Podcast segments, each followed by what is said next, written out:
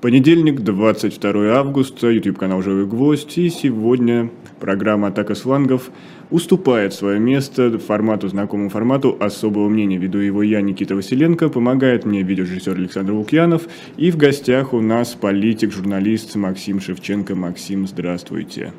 Здравствуйте. Сегодня главная новость – это заявление ФСБ о раскрытии убийства Дарьи Дугиной.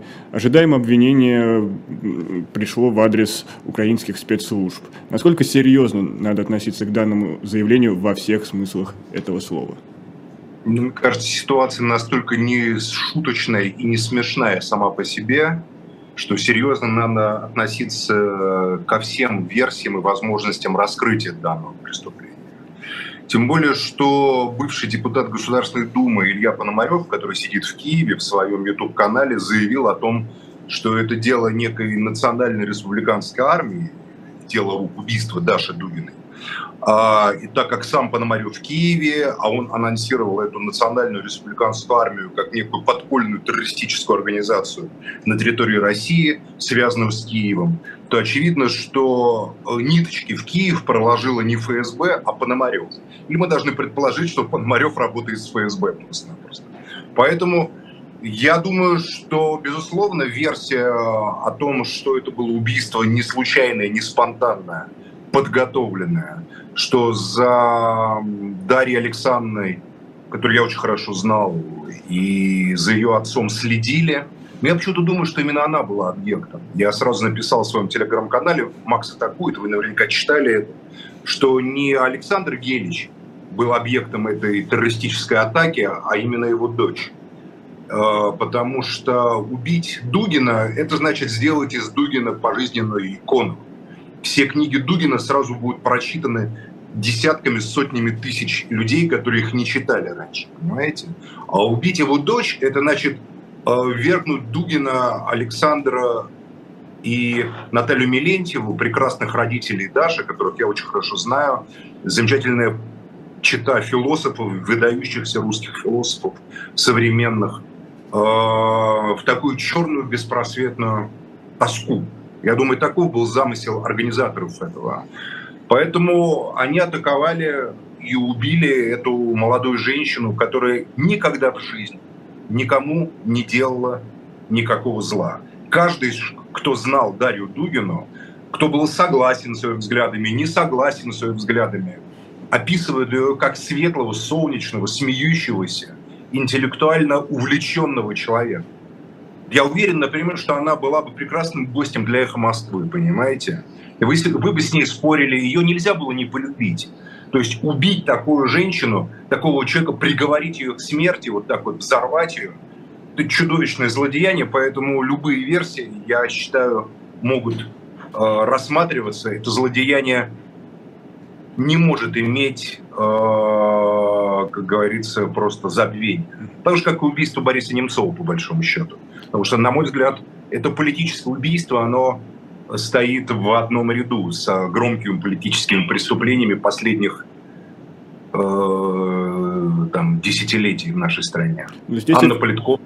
Здесь официальные э, службы да, извините, тут небольшие со связью были задержки. Здесь официальные службы уже сообщили о раскрытии гораздо раньше, чем это было, например, в деле об убийстве Бориса Немцова, тем более об убийстве Анны Политковской. И даже назвали уже конкретное имя. Это Наталья Вовк. Уже в некоторых телеграм-каналах появилась информация, что она причастна или служила в батальоне Азов. И как тогда российские власти, которые обычно всегда славятся своим прагматизмом, могут разыграть эту карту? Э, я думаю, что мы должны дождаться, все-таки на данном этапе это Наталья Вовки является подозреваемым.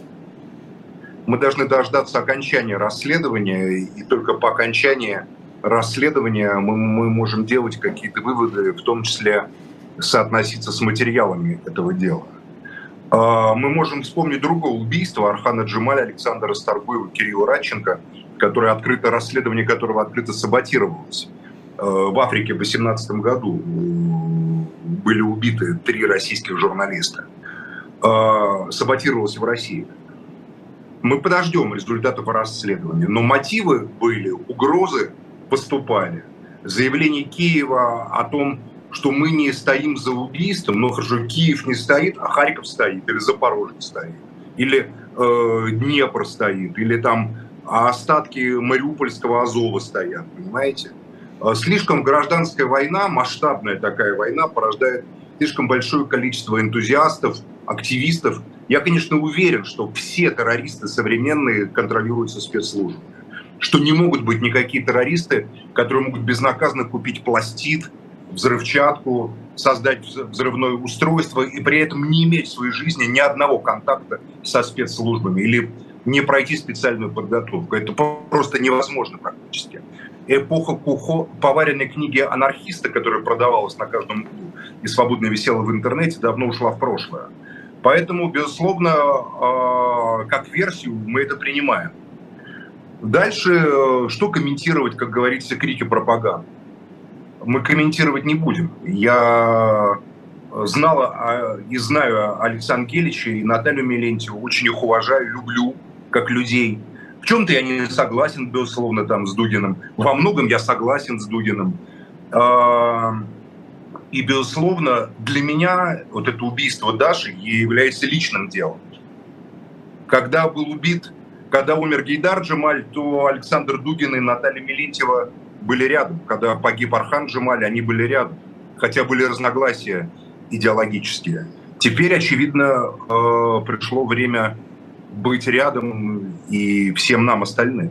В конце концов, в эпоху постмодерна, о которой говорит Александр Гелич, э, и будет продолжать говорить, я не думаю, что это страшное горе сломает его. Я думаю, что наоборот он встанет и распрямится э, со всей такой звенящей яростью меча стального, интеллектуального, каким он э, способен быть. Э, эпоха постмодерна, в конце концов, выдвигает человеческое на первый план, уводя в сторону менее существенного, так называемые идеологические разногласия, которые по большому счету зависят от книг, которые каждый из нас читал, и от э, того жизненного пути, который каждый проходил. Но некая этика, основанная, как говорит Дугин, на хайдегеровском дизайн, на э, бытие в себе, на абсолютном, тотальном бытие, которое одновременно смотрит в бездну и осознает себя как личность. Именно это фундаментальный момент лежит в основе дугинской четвертой политической теории, которая базируется на понятии дизайн, Хайдегера как личностном внутреннем субъекте, ос осознании внутреннего субъекта, преодолевающего э, идеологическую или культурологическую такую майю в индийском смысле, то есть иллюзию э, большого мира. Поэтому я думаю, что мы стоим у порога очень серьезных событий. Дугин, атака на Дугина и на его семью была не только связана с украинскими событиями. Дугин является фигурой масштабнейшей нашей эпохи. Мы часто, живя с каким-то человеком, не осознаем его подлинный масштаб. Масштаб Гейдара Джемаля э, и масштаб Александра Гельча Дугина. Я неоднократно участвовал в нем, с ним вместе в разных конференциях и поездках. В Иране, в Австрии, в других каких-то странах. Я видел, во-первых, как этот человек говорит на разных языках, как он находит общий язык с представителями разных культур, разных цивилизаций, и каким пиететом он пользуется у них, каким огромным уважением. Причем не у маргиналов, а у интеллектуалов первой величины. В Турции, а, в Турции Дугина воспринимают как очень крупного современного мыслителя, формулирующего принципы э, традиционализма на уровне семьи Эрдогана, президента Эрдогана и членов его семьи, Э, сотрудники военной разведки, а Министерства обороны Турции, военные, интеллектуалы, не либералы, естественно, относятся к Дугину как к учителю, как к наставнику во многом. Дугин является почетным профессором Тегеранского университета, что, поверьте, не даются просто так, за ковришки или за списанные в интернете диссертации. Это говорит о том, что Иран – страна с огромной рефлексией внутренней, ментальной, метафизической, культурной, воспринимает Александра Гелича тоже как одного из учителей. Дугин является, по-моему, почетным преподавателем одного из ведущих университетов Китая. В Европе для многих э, представителей э, консервативного э, направления политического спектра Дугин воспринимается как гуру, как учитель. Он, безусловно, является опасным, опасным человеком не столько для Украины, тут как раз это, на мой взгляд, достаточно маргинальный и периферийный сюжет, а в целом для общеевропейской, общемировой ситуации – консервативного реванша, который, возможно, складывается в Западной Европе и на Западе. Либерализм пытается защищать, я бы назвал даже не либерализм, а либерал-фашизм, пытается защищать свои интересы и свои ценности. Дугин объявил смертельную войну, интеллектуальную, безусловно, много лет назад либерализму, системному либерализму, который основывает человеческую жизнь на материальном интересе, на деньгах, на преуспевании на рыночных ценностях. Он пытается этому противопоставить, весьма успешно, его слышит огромная масса людей. Причем, еще, еще раз подчеркну, в России э, Дугина воспринимают гораздо в меньшем э, пиететом, чем это делают, допустим, в Италии, во Франции, в Германии, в Турции, в Иране, в Великобритании. Там он является, или в Соединенных Штатах Америки, там он является очень серьезной фигурой, очень серьезного масштаба, как он является на самом деле. Так вот, попытка убийства Дугина – это попытка уничтожения человека, который способен формулировать э, ценностные аспекты вот этой решающей войны между западным либерализмом или господствующим на Западе либерализмом и теми э, традиционными ценностями, которые готовы бросить либерализму вызов. При этом неправильно воспринимать как какой-то фашизм или какую-то поповщину. Дугин сам говорит о своей четвертой политической теории как, как о попытке преодоления фашизма, коммунизма и либерализма, как о попытке преодоления учения эпохи модерна. Он говорит об этом э, как о том, что должно быть основано на социальной справедливости, на безусловном принятии и признании духовного религиозного измерения человеческого э, бытия и основываться на национальной культуре, которая ассоциирует в себе описанные э, плохо и поверхностно, либо глубоко, как у Мирча Илиады, великого румынского философа и мыслителя, ценности – национальные и традиционные того или иного народа. Нет народа, к которому Дудин плохо бы относился. Фраза, которую ему приписывают о том, что убивайте, убивайте украинцев, это, как профессор говорю, это абсолютная ложь. Это просто искаженное его высказывание, где он говорил, если Сашко Билый, такой был э, активист у Наунсо, который третировал там чиновников в начале Майданной революции и так далее, если его остановили, то почему никакой реакции не было подобной, э, потому что он унижал украинцев? Но никакой реакции не было по поводу 2 мая 2014 года, где в Одессе сожгли украинцев, убили украинцев. А, стало быть, это гражданская война.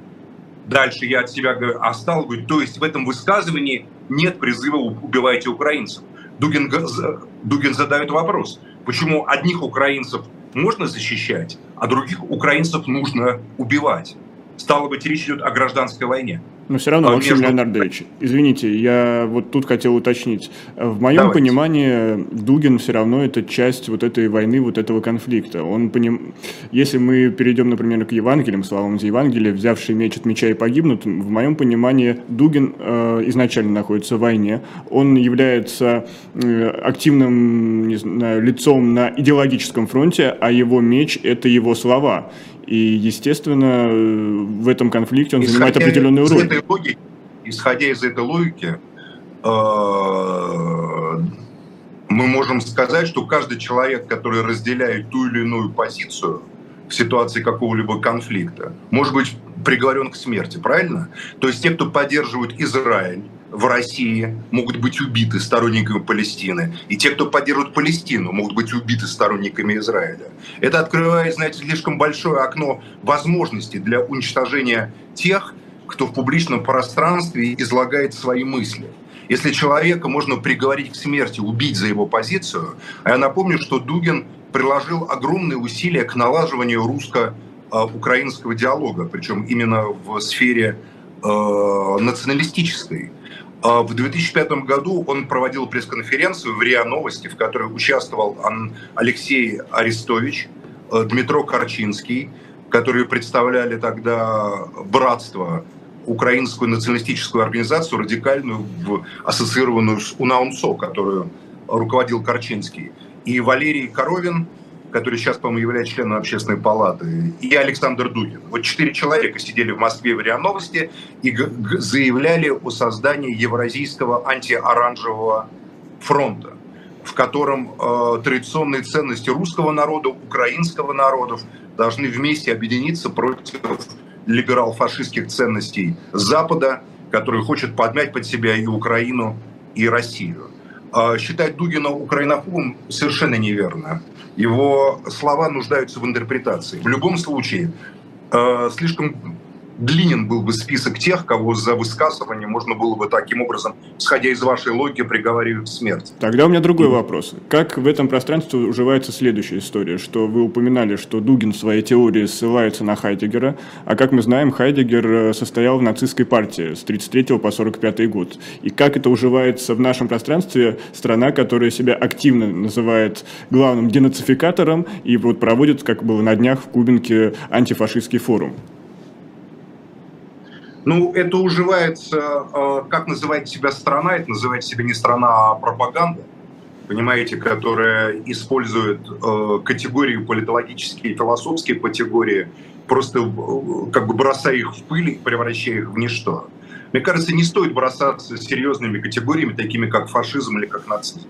Я, допустим, в Италии в свое время разговаривал с одним итальянцем левого взгляда, коммунистом, художником из Милана, об итальянском фашизме. Он мне сказал, я, говорит, ненавижу Муссолини. Муссолини фашист. Говорю, хорошо, а Бернардо Крочи? Это был философ, который был одним из главных идеологов фашизма. Итальянец мне сказал, о, вы знаете, это несколько другое. Крочи был философ.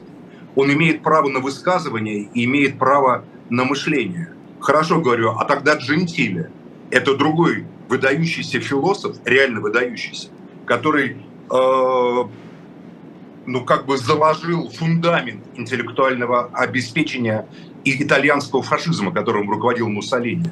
Этот левый итальянец сказал, Джентиле – это еще более как бы э, сложная фигура. Безусловно, он приложил огромные усилия к поддержке Муссолини, но при всем при этом он является достоянием национальной культуры. Так мыслят культурные народы. Они не бросаются э, фразами и шаблонами. Мартин Хайдегер нравится вам он или не нравится, его невозможно исключить из истории философии.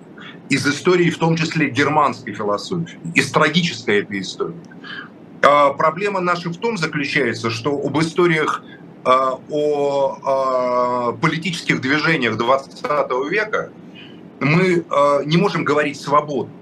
Мы говорим о них через призму приговаривание за высказывание к судебным искам. Любая попытка исследовать подлинную историю национал-социализма или фашизма итальянского или сталинизма сразу вызывает огромные вопли, крики, а в кое-каких странах и судебные приговоры, которые вершают себя уголовной тюрьмы. Вы оправдываете это. Вот Хайдегер. Владимир Бибихин, который вы, наверное, знаете фамилию, безусловно, то, что вы учились в гуманитарном вузе, э, это выдающийся советский философ-переводчик Мартина Хайдегера, который перевел практически все его ключевые работы на русском языке. Мне довелось ходить на лекции Владимира Бибихина в университете вольнослушателем вам, мы что, считаем, что Бибикин пропагандировал нациста Хайдегера, что ли? Ну, мы, здесь уже академическая конечно, история, здесь именно перевод знакомства со знанием. Дело. Конечно, и здесь тоже не все так просто. Ханна Аренд, которая была и возлюбленной Хайдегера в молодые годы, его ученицей, и посвятила значительно еврейка, безусловно, родители которой погибли в Холокосте. Она была философом, великим философом, одним из создателей франкфуртской школы. Она посвятила огромную часть своей жизни после 1945 года того, что называется оправдание Хайдегера. Она объясняла позицию философа, который может заблуждаться, играя в политические игры, но взгляд которого на проблему мышления, на проблему человека, на проблему внутреннего «я», и соотношение внутреннего «я» с внешним миром гораздо важнее, чем сиюминутный политический момент. Хорошо. Максим Леонардович. Философы, мы знаем, что философов приговаривали к смерти, причем далеко не тирании. Сократ был убит демократией. Напомню, приговорен за то, что учил молодежь кощунственно высказываться о богах. А все-навсего Сократ усомнился в том, что боги есть личности, и предположил, что, возможно, они есть архетипы. Это было поводом к убийству Сократа. Поэтому я предлагаю э, воздерживаться от э, убийств философов. Философы являются настоящие философы. Ну хорошо, совершенно тогда давайте особый, не о философах, а об их философии. Вопрос, философы ставят под вопрос жестко и порой жестоко то, на что обывательское сознание не решается, о чем оно не решается подумать. Как это делал, допустим, Достоевский, который был на грани литературы и философии. Недаром он так ненавидел Набоков Достоевского, да? потому что для Набокова Достоевский искажал литературу этой своей философской как бы парадигматикой, которую он вбрасывал туда. Он как будто разрушал литературу с точки зрения Набокова. А, на мой взгляд, Достоевский был одним из величайших мыслителей, который проговаривал то, о, о чем другие даже боятся подумать. Таков, на мой взгляд, был Гидар Джемаль, и таков был, безусловно, э, товарищ, во многом друг и соратник в разные годы Гидара Джемаля Александр Дугин, и дай бог еще долгих лет жизни и, наверное, мести за убитую дочь Александра Гельча. Максим Леонидович, ну все-таки, извините, не могу эту тему закрыть. Вернусь да, еще конечно. к одному вашему Давай. тезису. А, вы сказали, что Александр Гелевич, наверное, сейчас главный защитник традиционных ценностей. И вот я ретранслирую вопрос нашего зрителя Алексея Осетнянко. Тогда в чем сама ценность вот этих традиционных ценностей, если они приводят к убийству и насилию? И я дополню от себя, и гибели российских и украинских солдат. Любые ценности используются для установления власти гибели людей. Любые. Либеральные точно так же приходят. Ради установления демократии, свободы, ради прав женщин. А, в Афганистане убиты там миллионы людей. Ради установления ценностей справедливого социалистического общества убито огромное количество людей. Защищая демократию, американцы во Вьетнаме отравили, сожгли, расстреляли, разорвали на части порядка 5 миллионов вьетнамцев. Понимаете?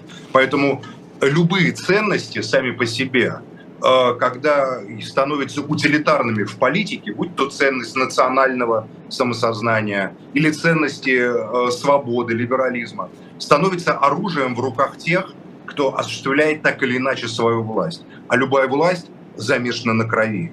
Тут э, не может быть иного. К сожалению, любая власть, как было сказано в старые времена, дело прочно, когда под ним струится кровь. Любая власть основана на насилии и на подавлении инакомыслия. Но ценности, которые называют традиционными, это не совсем точно. Наверное, вы меня не, не совсем точно поняли. Дугин не является э, сторонником, ну, как бы пропагандистом традиционных ценностей. На это есть целая толпа попов э, разных кон конфессий, которые, как говорится, вполне за это дело отвечают. Дугин все-таки не поп э, и не моральный учитель.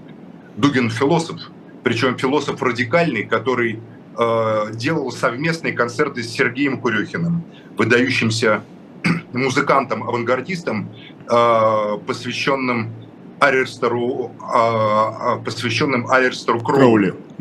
Да. Это было, по-моему, последнее выступление под механики Курехина, которое вошло в историю. Дугин сам поэт великолепный, писал и работал вместе с Лимоновым в политическом э, творчестве, участвовал в интеллектуальном и артистическом обравлении национал-большевистской партии. В общем, он э, вполне, как говорится, всю жизнь действовал как абсолютный нонконформист. Как раз именно слабость Александра Гельевича была в его попытках завязать отношения с властью. На мой взгляд, потому что власть по сути своей является структурой, которая просто не может не предать тех, кто приходит э, к власти с э, чистой, с мечтой о чистом воплощении идеи. Этот конфликт, который был между Аристотелем и Александром, когда управленческие, имперские задачи Александра вступили в конфликт с теми чистыми идеалами философии, которым Аристотель учил Александра Великого, Александра Македонского. Поэтому Дугин э, не является традиционным, он является традиционалистом.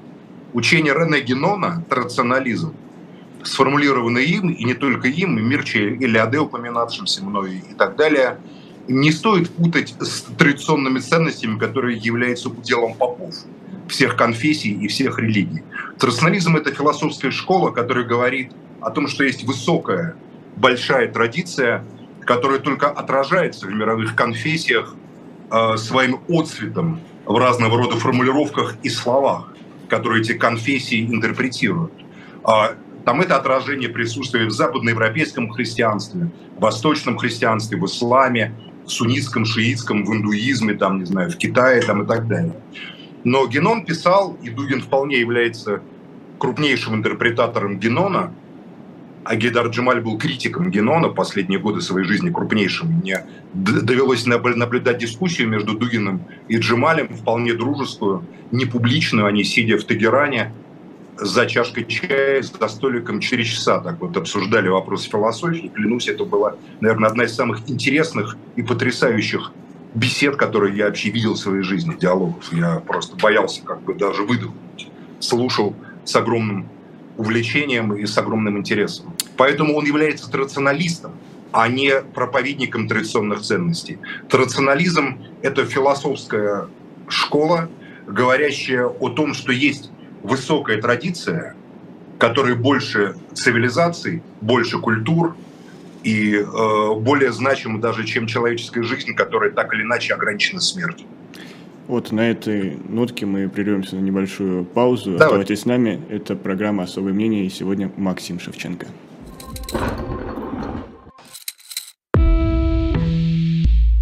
Вы лучше других знаете, что такое хорошая книга. Мы лучше других знаем, где ее можно купить.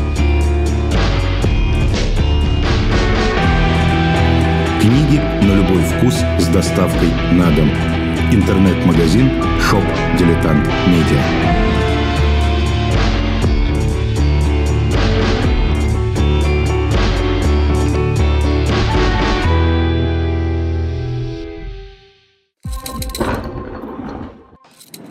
Программа «Особое мнение» продолжается. Микрофон Никита Василенко. И напомню, в гостях политика-журналист Максим Шевченко. На прошлой неделе президент Турции Реджеп Таyyip Эрдоган совершил поездку в город Львов, где встретился с президентом Зеленским и э, генеральным секретарем ООН Гутерришем. Там было много вопросов на повестке. Это и э, зерновой коридор, это и ситуация вокруг Запорожской АЭС. Ну и, конечно, вопросы о урегулировании разных э, недопониманий, назовем это так, между Россией и Украиной и стремление найти какие-то пути к компромиссу, то есть к миру. Но вообще я задумался, а нужен ли Эрдогану мир, потому что в данной ситуации он чувствует себя весьма комфортно, он востребован на Западе, а Турция как никогда приковано внимание, и он ну, чувствует себя нужным. То есть вообще нужен ли Эрдогану мир или ему нужна такая перманентная война в этом регионе?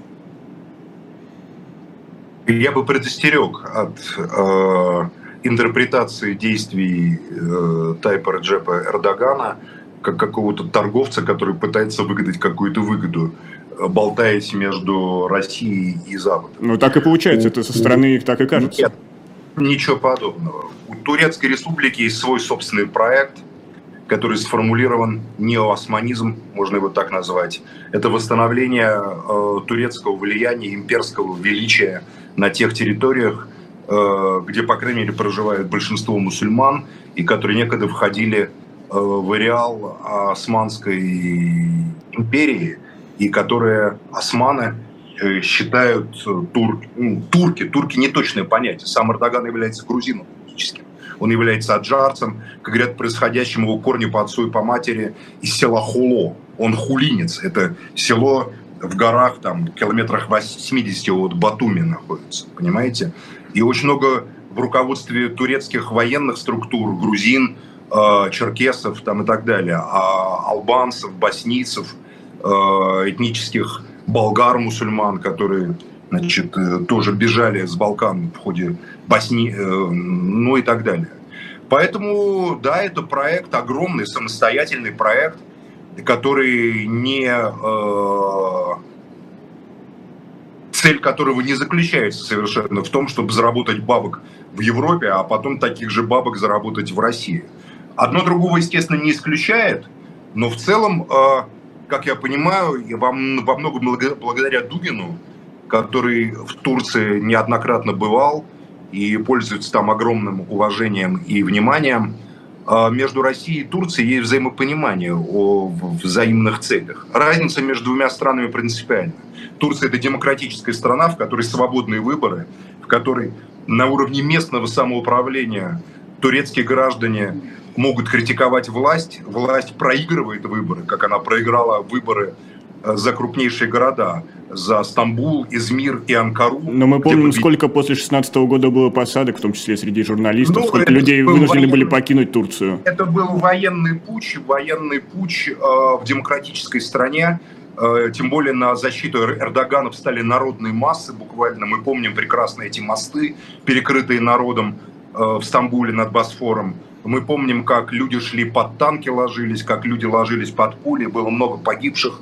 Военный путь 16 года – это чудовищное преступление, чудовищное злодеяние против турецкого народа. И турецкий народ поддержал тогда Эрдогана э, в его подавлении путча. И, безусловно, после этого Эрдоган провел совершенно справедливые мероприятия по зачистке силовых структур, прокуратуры, как я понимаю, ВВС в первую очередь, э, разведки – от э, тех персонажей, которых турецкая власть ассоциирует с Гюленом, э, находящимся в США проповедником э, значит, суфийского толка, который создал такую криптомасонскую структуру э, внутри значит, э, турецких элит э, суфийско-масонского такого типа.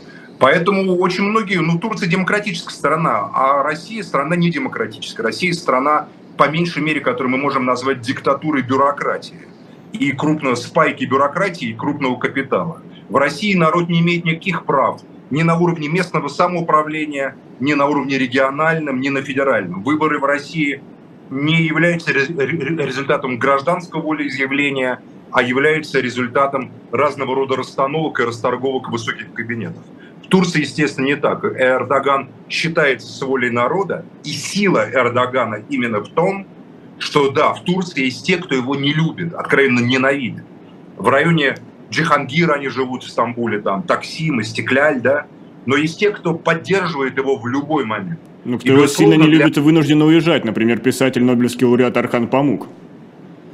Ну, вынуждены уезжать, э, вынуждены приезжать, Э, Архан Памук э, занял такую позицию заигрывания э, с либеральным западным истеблишментом, он вполне обеспечил, как говорится, своими высказываниями, своими заявлениями себе пожизненную ренту и пожизненную квоту, как я понимаю. Главное возмущение вызвали слова Архана Памука, в котором он призвал турецкий народ покаяться за армянский геноцид. Турецкий народ, безусловно, не считает, что имело место что он, современный живущий народ, должен каяться за что-то, что имело отношение к Энверу Паше, погибшему потом в Средней Азии в 1915 году.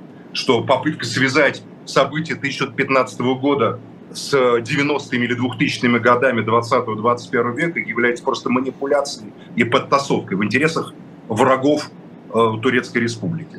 Э, поэтому мы не будем сейчас Архана Памука сюда приплетать неплохого писателя, но в Турции есть писатели, поверьте, гораздо более глубокие, гораздо более э, интересные, чем раскрученный западной прессой Архан Памук. А, так вот, Турция, безусловно, выстраивает свою линию. Значительная часть Украины в свое время была территорией Османской империи, как и значительная часть России была в свое время территорией Османской империи. На Украине живет как минимум один народ, который э, османы, современные неоосманы, считаются, считают народом, по отношению к которому они имеют определенные обязательства. Это крымские татары. В России тоже живут крымские татары и огромное количество мусульманских народов, которые не входили, в отличие от крымских татар, напрямую в подчинение Османской и империи. Были вассалами, как черкесы, допустим, там, или часть народов Северного Кавказа, там и так далее. Это все сложные переплетения, но в целом Турция выстраивает свою собственную линию на восстановление могучего турецкого государства, которому отказано в членстве в Европейском Союзе, напомню, потому что Европейский Союз боится иметь дело с самостоятельной Турцией, которая не готова подчиняться э, диктату европейского бюрократического либерал-фашистского истеблишмента.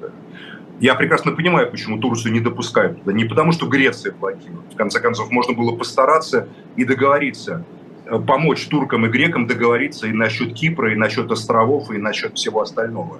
И европейский истеблишмент просто боится Турцию. Одновременно европейский либерал-фашистский истеблишмент завозит в Европу миллионы турок под видом рабочей силы, хотя тем самым, э, на самом деле, размывая национальный состав таких коренных народов Европы, как австрийцы, немцы.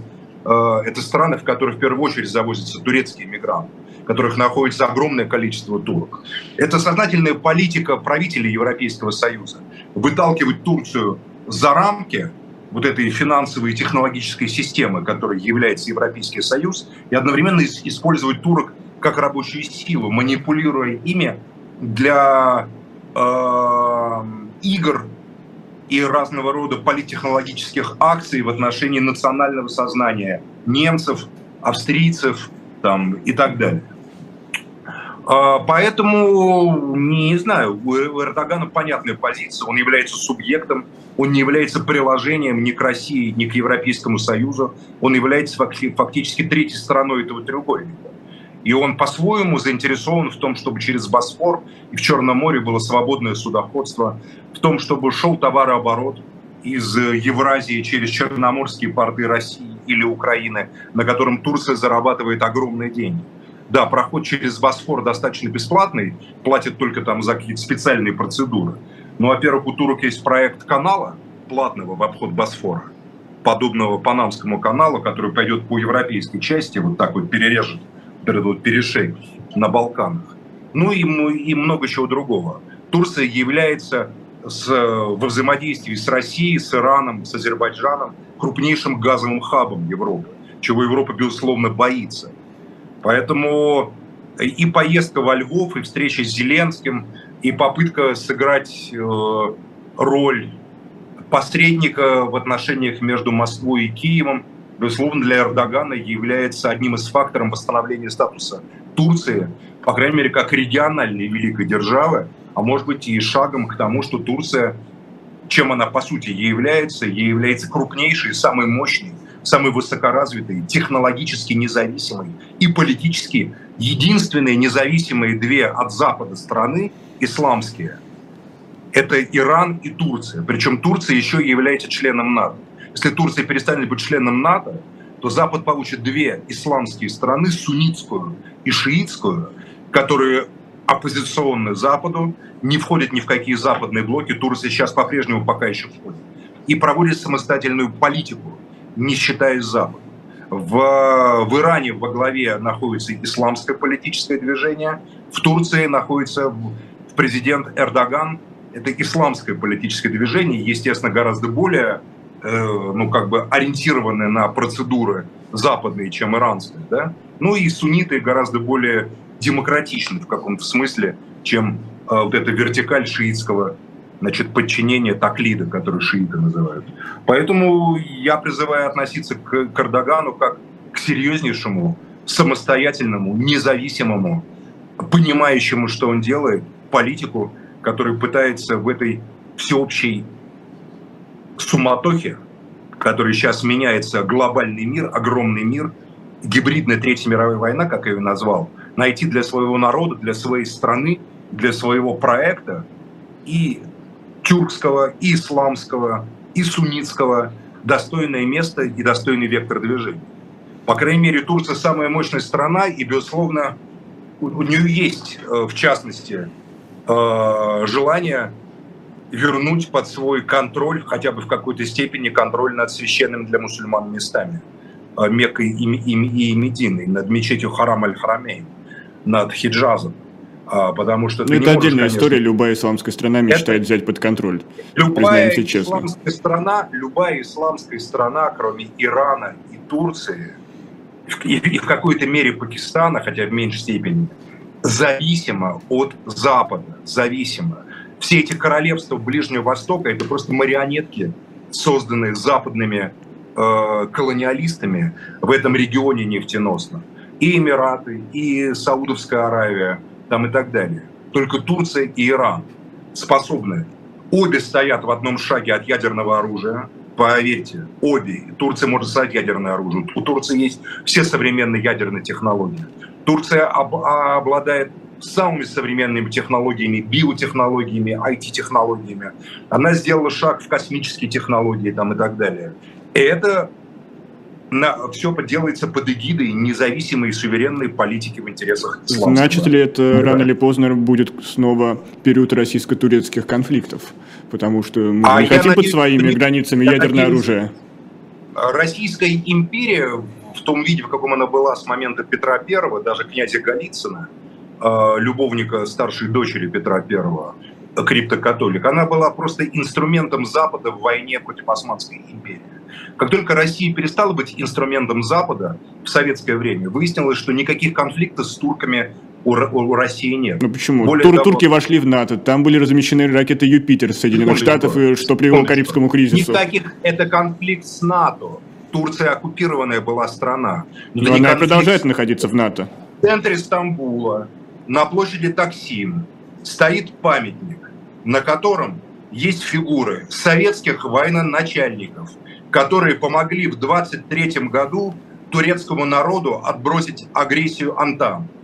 И все время, пока Турция является членом НАТО, там э, стоят эти фигуры советских коммунистов, которые стоят на таксиме. Ворошилов Поэтому и Турция, первый посол э, Советского Союза Турция Турции, придерживается, Турция придерживается Карского договора.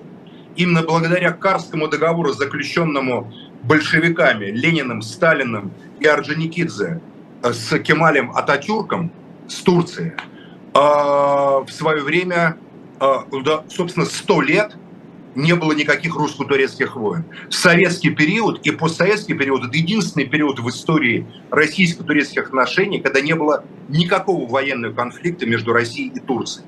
Более того, именно благодаря Карскому договору во время Второй мировой войны турецкая армия не ударила в тыл, в спину советской армии, которая истекала кровью под Сталинградом и на Кавказе.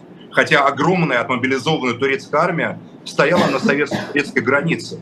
И э, если бы тогда турецкие лидеры послушались посулам Гитлера, то, поверьте, Сталинградская битва могла бы кончиться по-другому, как и битва за Кавказ. Но Турция не пошла на это. Именно потому, что она соблюдала принципы, заложенные Кемалем Ататюрком в, России, в советско-турецкие отношения. Российская империя – безусловный враг Турции. Независимая суверенная Россия – друг и партнер Турецкой республики. И это объективно так. У нас, безусловно, есть конкурентные зоны – на Кавказе, в Закавказье, еще где-то. Но это не такие принципиальные конфликты, которые нельзя разрешить с помощью дипломатии. В Сирии э, общие стратегические интересы России, независимой суверенной России, которая не является частью Запада, которая противостоит или готова противостоять Западу, и неоосманской Турции, безусловно, совпадают. Здесь, да, и здесь наверняка очень важны фигуры, которые сейчас стоят у руля обеих стран, Путин и Эрдоган, поскольку они во многом чем-то похожи. Но у нас остается не так много времени. Фигура Дугина для меня тут кажется еще более важной, чем фигура Путина. Путин является, в конце концов, реализатором этой политики. Напомню, что он сам хотел вступить в НАТО. Я никогда не слышал, чтобы Дугин хотел, чтобы Россия была членом НАТО. За, такого за Александром Геличем никогда не водилось, поверьте. Он всегда с 91 -го года был врагом Запада. А здесь я сказал не Дугин, а Путин. Путин. Вот тут у нас... Я сказал, я сказал Дугин. Все, все. Я сказал, что Путин колебался. Да. Они с Сергеем Ивановым хотели стать членами НАТО. Путин об этом сам рассказал перед 24 февраля, как Клинтон ему сказал. А Дугин всегда выступал за создание антизападной коалиции, евразийского некого проекта и российско-турецкие отношения Александр Гельевич Дугин, который является безусловным, пусть и трагическим героем сегодняшнего эфира, рассматривал как важнейший фундамент единой антизападной коалиции, основанной на традиционалистских, а не традиционных, традиционалистских политических принципах, а, как союз народов Евразии. Здесь я хотел переместиться в Мариуполь, где анонсировали трибунал над нацистскими преступниками, как это было сказано в официальном заявлении Министерства обороны Российской Федерации, на что была реакция президента Украины Зеленского, который сообщил, что если трибунал состоится, то украинские власти навсегда откажутся от переговоров с Россией. На кого направлено это сообщение? Это внутренняя аудитория для России или, может, для каких-то третьих лиц? Это направлено, конечно, на внутреннюю аудиторию, а потому что, для, потому что я думаю, Россия в этой ситуации абсолютно плевать, согласится Зеленский или не согласится на переговоры. Я думаю, что позиция Москвы э, по-прежнему остается прежней.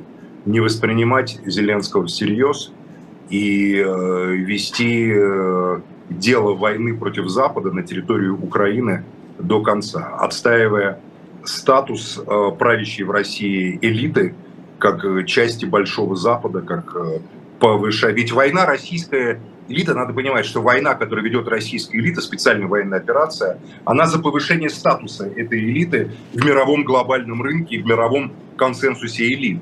А задачи, которые стоят перед Россией, перед русским народом, перед украинским народом, на мой взгляд, это освобождение от власти Запада и тех элит, которые хотят быть частью Запада. Наши задачи не совпадают стратегически, но тактически могут э, и совпадать. Конфликт с Западом – это то, о чем я всегда говорил, как Александр Гелич. Я считаю, что для, что для России конфликт с Западом является важнейшей задачей освобождения нашего народа от того угнетения и того порабощения, в котором он находится примерно с 91 года.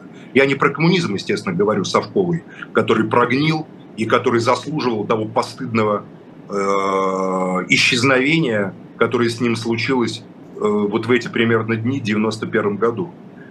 А, я говорю о судьбах народов, которые больше, чем э, история той или иной партии или история той или иной идеологии.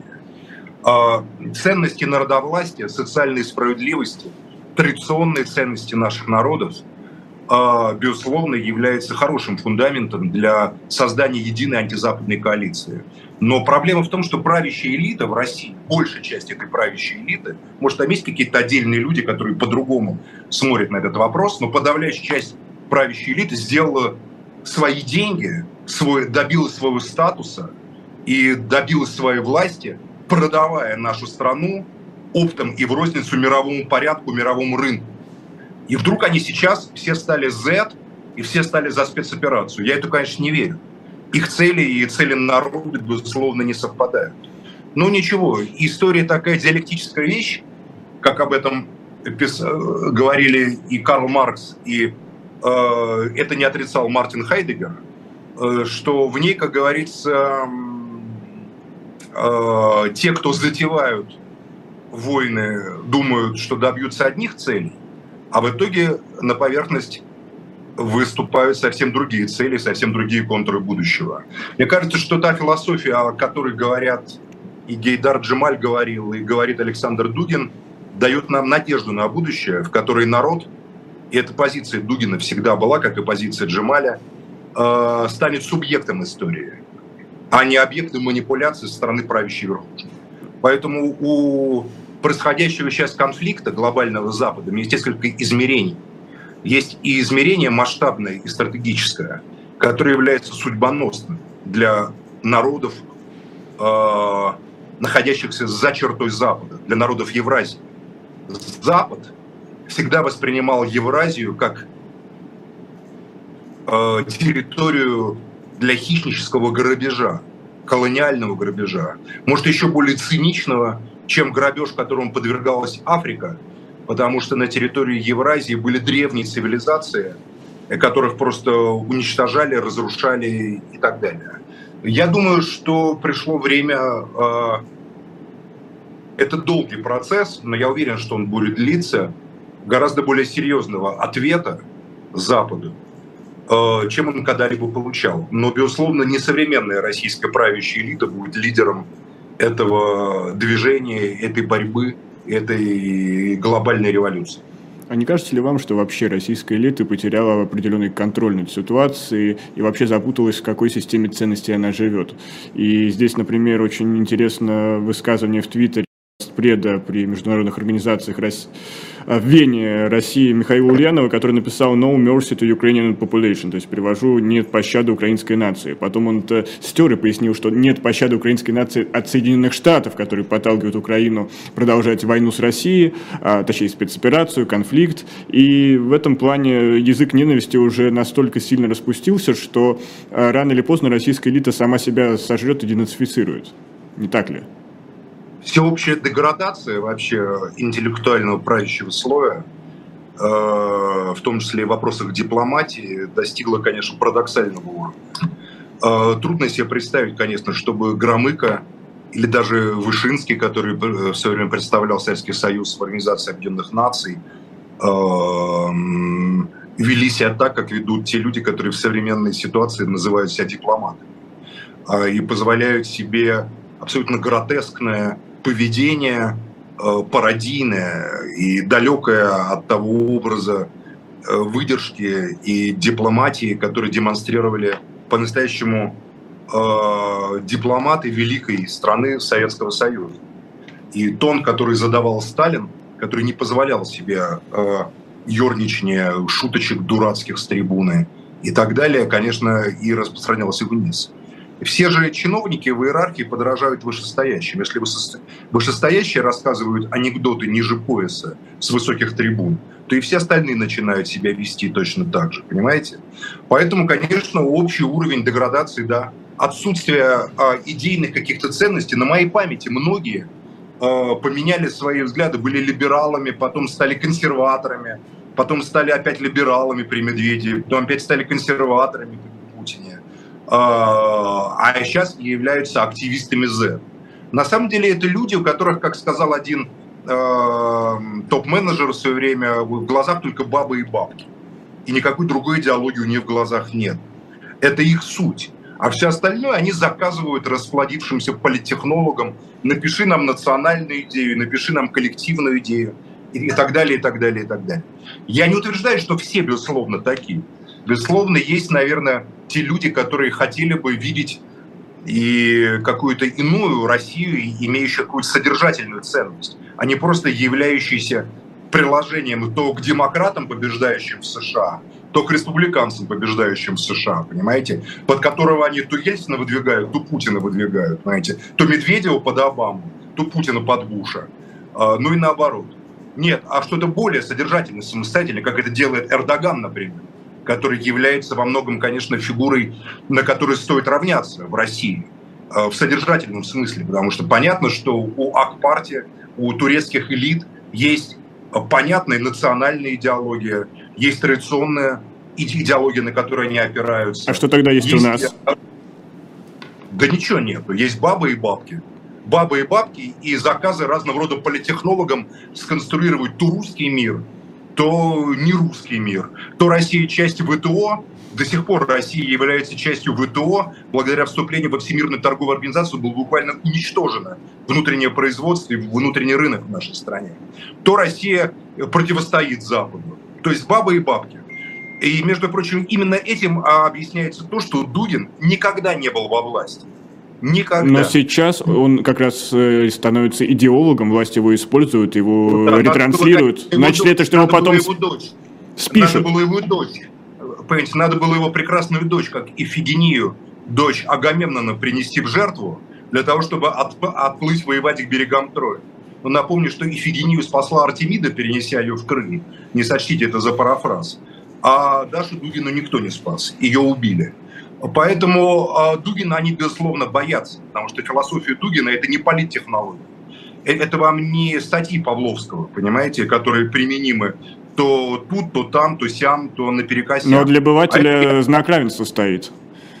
А? Для обывателя здесь знак равенства, что да программные статьи Поклонского, что, что Дугина... Плевать, плевать на обывателя. Та купель, из которой вышли Дугин и Джемаль, не имеет ничего общего с обслуживанием власти.